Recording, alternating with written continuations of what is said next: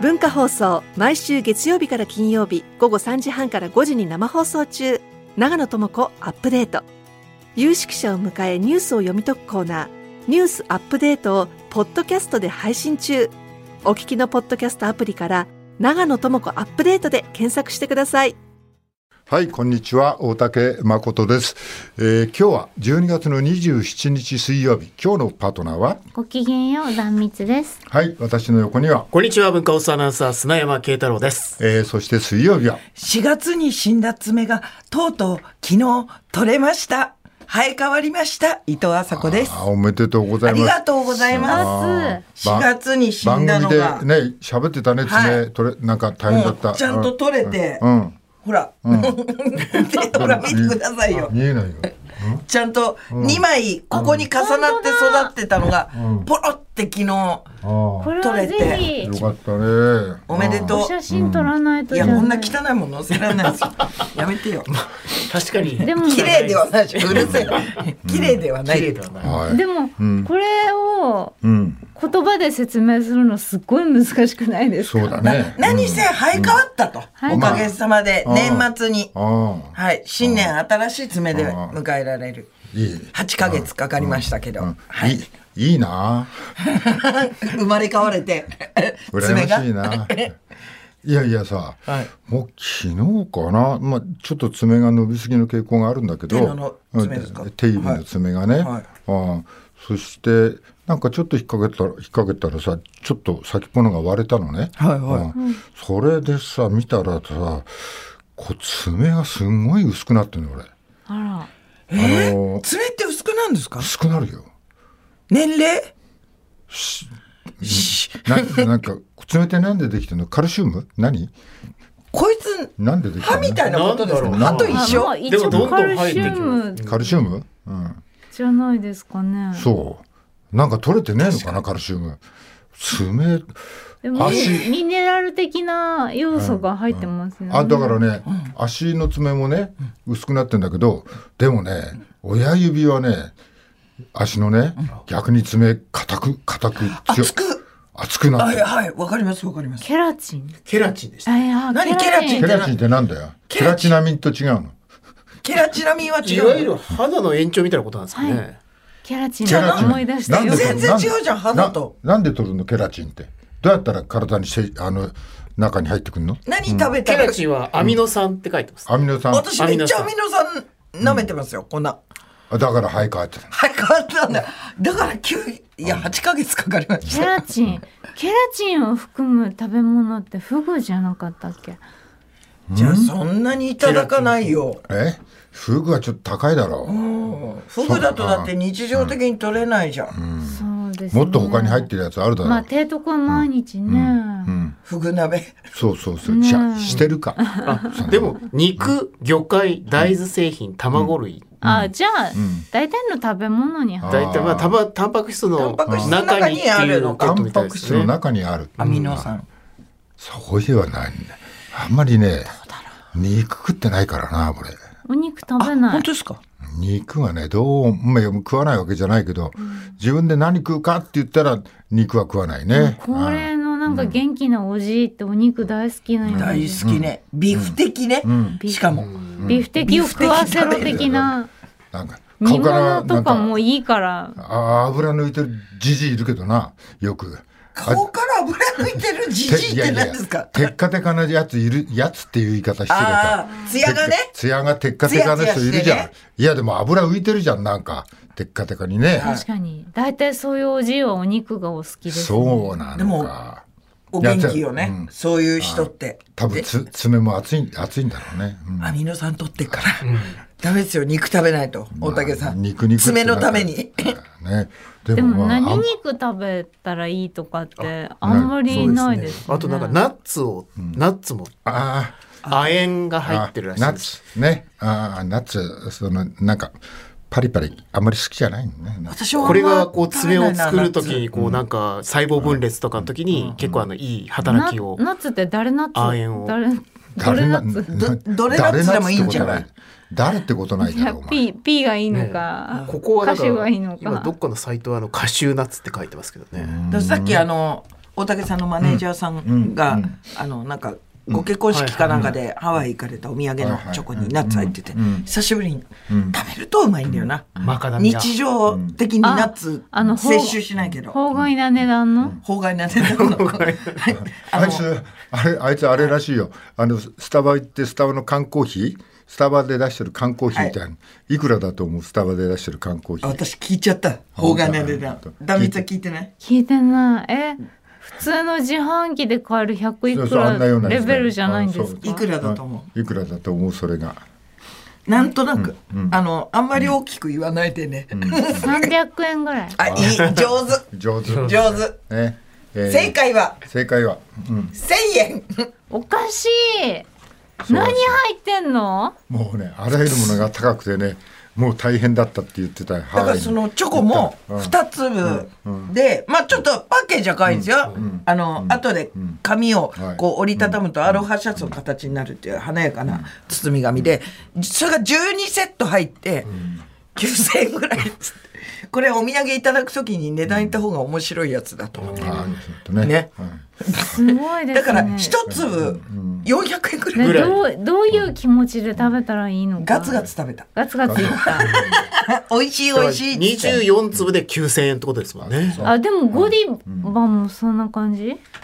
ゴディバはなんかまだわかるみたいなね感じは。うんゴディバはまあね高いのはもう花から分かってはるい。んはですよ、い。これはもう向こうのはそこ らそこら辺っていうのをして、お土産で売ってるやつが 綺麗ですけど。そただんおな土産にっていう感じのお値段じゃないですねそうだよゴデねィバはゴディバですもんねはあーなんかプレゼントって感じだ、ゴディバって。はあのチョコレートはね、空港で、まあ、お土産として一番手軽な感じのね、数を買うには非常にいいみたいなイメージでしたけど、1個9000だとちょっとね、い、はい、美味しかったね。まあね美味しかったです。まあ、日本はまあだからしょ海外の諸物価に比べて安いってことになる円よ安ね。が止まらないって言ってたもんねだってね缶コーヒー1,000円ってどんな気持ち普で段ななんでも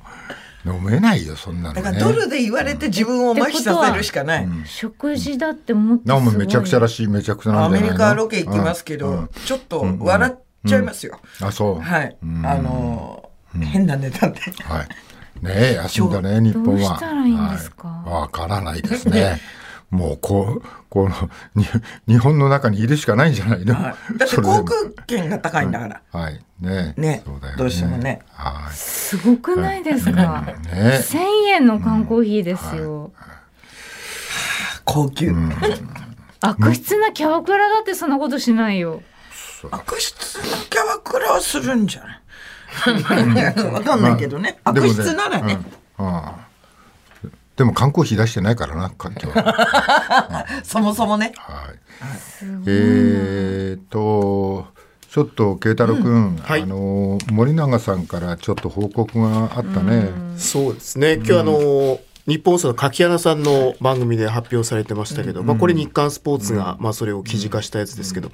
えー森永卓郎さんが、えーステージ4の膵臓がんであることを、えー発表しました。まあ11月に人間ドックを受けて影があって、まあいろんな検査をしたそうなんですが、結論から言うと、まあ膵臓がん。ですね、で今日からまあ抗がん剤治療を受けるとで、当面普通に仕事をしますと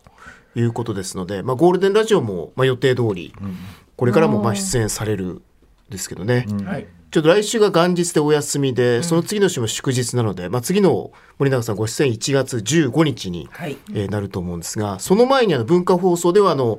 息子さんの森永康平さんとお二人であの親子経済学っていう番組を元日の午後3時半から5時45分まで、えーまあ、ニュースを挟んで放送される番組があるんです、まあ、そこであの病気の話もされているということですね、ぜひそちらの方でお聞きいただきたいと思います。はいこれはもう収録済みだよね。そうですねはい。いやいやいや、あーステージ4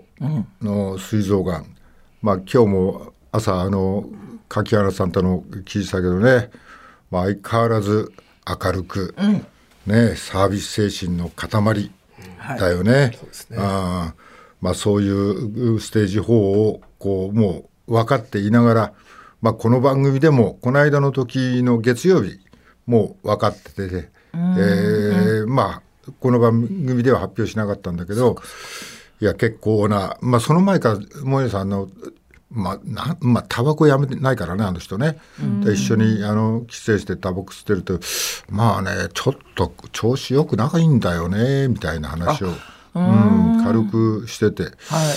なんかなーなんて言いながらんでそれを調べたら分かったということで、まあねえ森永さんはこの番組の貢献度も高くて、まあ、はい。まあ国の政策にも厳しいことを言って、まあ、増税なんとか眼鏡みたいな言い方もして、はいね、うん、メガネも作られて、はい、テレビに出て、はい怒られて、怒られて怒られてましたね。まあでもなんていうか何か憎めないしかも言ってることをまあねまあいいろんな経済の理論の詳しいとこまでは俺ちょっとね、おっしゃってることがそこのとこはまだ理解できないんだけどもお姉さんの理論で、えーこの国のことを一生懸命憂えて言いたいことを言うというね、形で、えーこれからも多分ねそういうことを続けていくとはい。思うんですけどもね。あといろんなものを集めてる。あそうそうそうそう、ねいろんなもの集めててねサインうとね。んサインもダジねダジャレのね。ダジャレのねダジャレのダジャレのね。ねあとフィギュアも浜、浜祭りもね、はいあガそうチャガチャしに来ただけなのに、そのまま出そう演だすそうるだ出演してってねあ してくださってね、オープニングもね。びっくりですよ。びっくりですよ。 はいえー通りすがりスイなんカつとっかてトマトマトとかね、うんあの地方のねあそれほど美味しくないお菓子とか ね、はい、いろいろ野菜とね、なかなか、なかなかニッチなところ行くはい方ですから。はいこの番組でもあの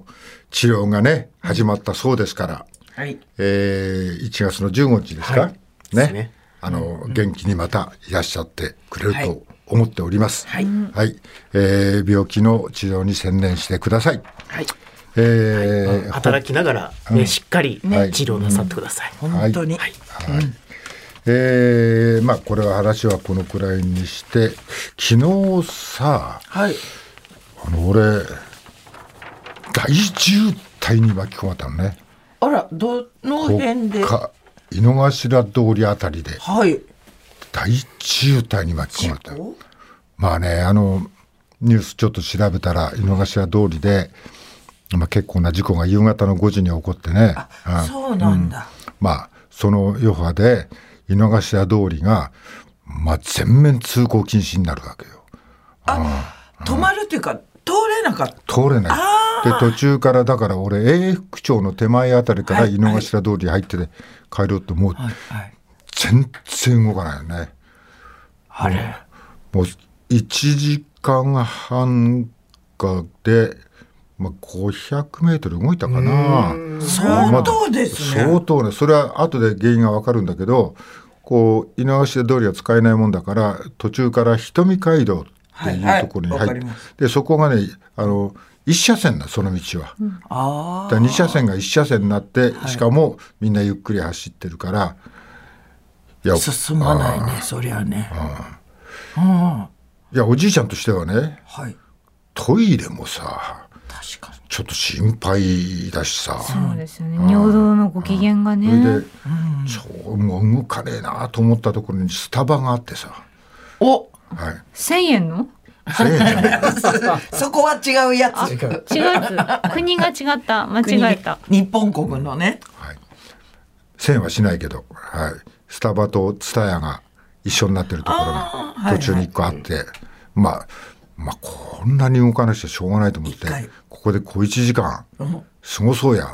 お素敵なアイディア。まあしょうがないからね、だって、スタバ。道路で止まってるよりね。はいキャラメルマキアート。洒落たやつ私はちょっと詳細わかんないんですけど、アイスコーヒーしか飲んだこと私ないもから想像できない。なんででも。キャラメルマキママキキアアーート。トマキ聞いたことあアるのマキアートの部分はどこにかかってるんですか。マキアートって何どなんうしようこだろうのスタジオ4人ともマキアート知らないいやなん僕飲んだことありますけど、じゃあ教えなさいマよキアなートんとなんだろうかフラッペチチーーノノチーノ。はい、それは俺まだ飲んでることないキね。ャラメルフラペチーノ。ノあ、そんなの。何あれですよ。アイス氷、氷です氷よ。なの、はいあ。本当アイスうんのやつね、アイスクリームみたいになってる感じだよね、柔らかい細かいかきシ氷ェイクみたいな感じでしょ、細かいかき知ってるよまあ、そだれはからそれをう頼んでマキアートをはい頼んで、えーマキアートはエスプレッソにフォームドミルクを少量注いだものっていう。キャライタメリア語でシミっていう意味らしいですけど。あの ルそれいる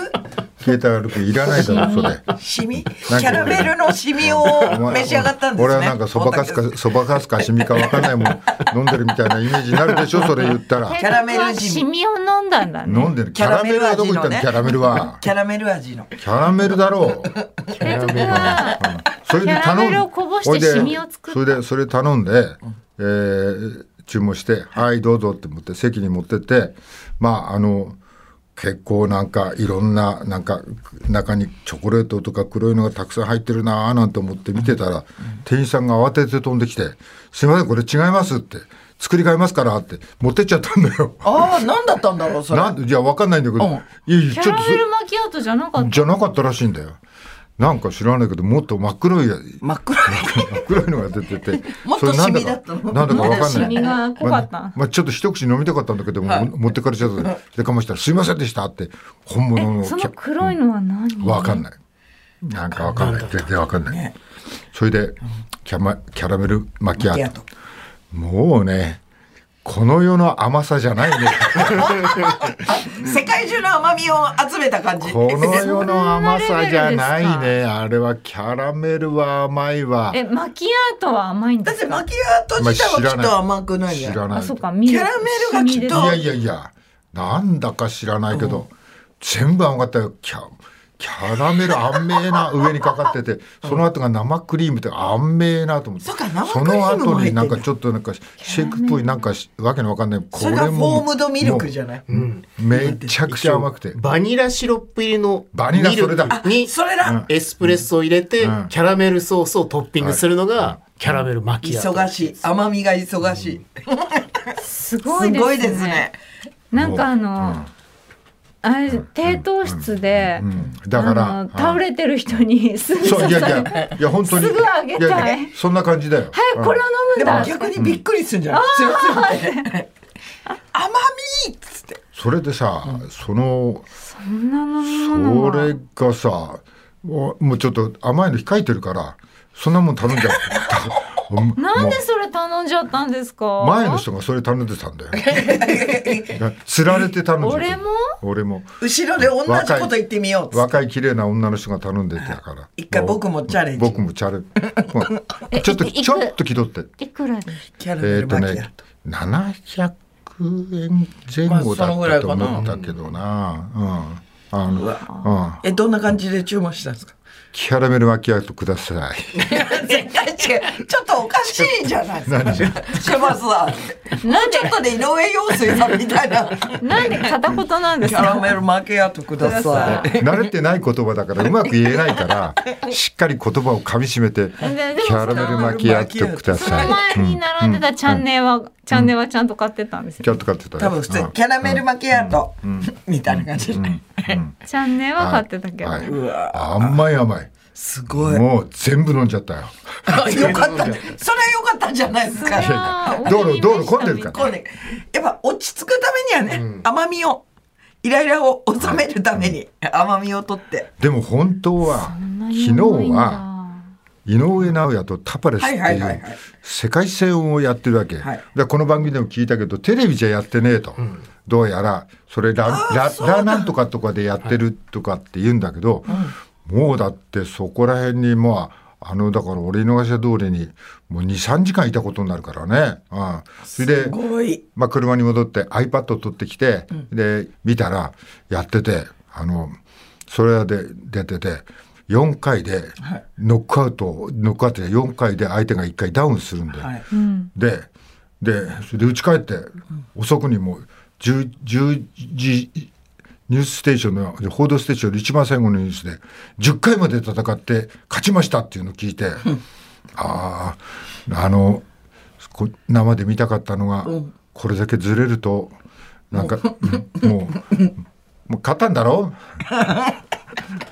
情報が入ってきちゃうし。情報がなんか遅れちゃうと、うん。まあねまあ遅れてもいいけど、まあ、その日のうちだから、でも見たいですよね。見れんならね。はい見たかったですね。まあそんなんでまあひどいなんかね事故は後でテレビで見て分かったけどそれも結構なひどい事故でね、ーうんもうその後もずっとそこ通れずにおまわりさんが迂回路を示して迂回路どんどん行くんだけどどうことってんだか分かんないような迂回路になるどんどん本先の当方の迂にな回るね。ものす ごい迂回路になるはい。これでどこ行くんですかわってかんい。ないうありますよね。誘導に従ったら変なとこ行っちゃったすってんいう。ごいなと最後水道道路の方まで行っちゃって。だいぶ。もうでも、すね純純散歩ですねほぼ純まこ散散歩歩。何やで車乗ってるっつうんだよマコドライブ散歩してなでいっていうマキアート飲んでマキアート飲んでもうねもう泣きそうだったよこ、今年一っていうか人生初の甘みを体験し、甘かったねまだまだ俺も知らないことがあるんだえなと。あマキアートが一番甘いんですかねいや知らないもっとあまあ俺知らないけでどもだほんらだ、なんかいろいろ混ぜるから。あれはねみんなそれやり出すともう無限でしょなんかあの連呼してくれるんですよね。ショートなんとかかんたらでとか。あそうそう。で、外国だとあとカップに名前書いてくれてね。あそんなこ混とざらないように。あそんなことすだるから必ずファッチューネームみたいなこと言われるから。あそんなことするそしたら、キャラメルマキアートってかっこつけたと、マコトって言わなきゃいけない。これはハワイで飲んだら高か高いんだろうなこ いれくら缶コーヒーでせんだから。缶コーヒーで1000円だキャからラメルマキアートなんか2万ぐいらいするんじゃないですか。やだ高級 食 そんなわけないけど。コース料理じゃないコーでスすコか。ース料理食べ終わっちゃうぐらいだよねわかんないわかんない。まあね物価がわかんない。はい。この年末に来てね、い、ろいろあります。えー、と、はい、慶太郎くん。うん。はい、えーこちら読売新聞の今日の一面なんですが、はい安倍派韓流20年前から、いえー、五幹部不記載関与否定とあります、えー自民党派閥の政治資金パーティーをめぐる政治資金規正法違反事件で、えー、清和政策研究会いわゆる安倍派では20年以上前から所属議員側にパーティー収入のノルマ超過分をキックバックしていたことが関係者への取材で分かったとあります。えーさらに、まあ、今、特捜部が官流分を政治資金収支報告書に記載しなかった経緯など、まあ、確認しているわけなんですが、えーこの安倍派幹部5人ですね、は、官流は知っていたが、派閥の収支報告書に記載がないことは知らなかったなど、不記載への関与を否定したというという。はい、松野さん、高木さん、世耕さん、塩野谷さん、そして萩生田さんですね、この5氏ですね。はいもうね、あれだよ。あの、税金ごまかしてるやつが税金決めるなって。本当に。いろんな税金を。自分たちは何やってるんだと。悪いと思ってなさそうだもんね。そうですね。ね。どんな気持ちなんでしょうね。で会計責任者のね担当の人はもうこれもうちゃんと悪いってみんな分かってると。でここが悪いって分かってるのにが悪いいや記載しないのが、が不備だってことが分かってるのにそのなんかこうねいや派閥の事務総長がねなんかそうそういうのことが悪いと知らなかったいやいやいやいやいいやいやいややいやそんなこそんなことはないだろわう。けはないでしょはう。いえーその中でも、えー家宅捜索の入った議員さんもいたね。そうですね、これ、今日午前になりますが、自民党安倍派の政治資金パーティーをめぐる問題で、東京地検特捜部が今日池田義孝衆議院議員の東京・永田町にある議員会館事務所を家宅捜索しました。はいえー時効がかからない2018年以降の5年間で池田議員側が4000万円を超えるキックバックを受け裏金にしていたとみられます、まあ、額が多かった中に、まあ、出ていた名前が出ていた議員の一人ですけどね、愛知3区の池田義孝議員の、まあ、議員会館事務所に家宅捜索が入りました、えーそんな中東京新聞では、はいこんなご時世にパーティーっていう見出しがついてます。はい、安倍派大塚拓衆議院議員の政治団体政治資金所管の松本総務大臣スピーチ、まあ、こういう見出しも出てるんですが、えー自民党の大塚拓衆議院議員の政治団、えー大塚拓衆議院議員の政治団体が25日夜おとといですね、えー東京市ヶ谷のホテルで政治資金パーティー大塚拓君を励ます会を開いたと、えー安倍派はパーティー収入をめぐる裏金事件で19日に東京地検特捜部の家宅捜索を受けたばかり会では政治資金制度を所管する松本武明総務大臣も出席しスピーチしたとあります。まあ、ここにあの、二月広隆さんの、はいえーコメントも載ってるんですが、まあ、安倍派統制聞かなくなっている、えーこの後に及んでパーティーをやることに政治的センスのなさを感じる党が問題をこの程度としか捉えていないということ、えー岸田総理は早急に党改革をやると言ってるけど党に浸透していない、安倍派統制が効かなくなっている、崩壊状態だと、まあ、いわゆる安倍派がまあ問題になっている中で安倍派所属の議員がまあ政治資金パーティーをやっているっていうことですね。それに松本そうなん総です。務大臣もう出ている。まあ、所管する。出てたと所管するはい、政治資大臣金だ制度を所管する大臣も出てると。えー総務大臣は、まあ、ダメだと言わなきゃいけない立場なのに、出席したのは危機感のなさの表れだ。国民は怒り続けるしかないと思うと。まあ、こういう二月さんのコメントも持っています。これが25日の夜の話だからね、クリスマスパーティそういうことになるから ねー何やっちゃってんですかしかも、メリーつってしかも土産の箱詰めのサブレとお茶のペットボトルが入った袋が用意されてますサブレサブレあ本当あなんかいいねちょっとなんかカロリーが少なそうだよねそうですねキャラキャラメル巻きマ跡キアアーートトよりよりはそういう話じゃないそういう話じゃないけどもこんな状態これさまああのパーティーこう自粛しますって岸田さんが言った2日後にだから西村さんって人も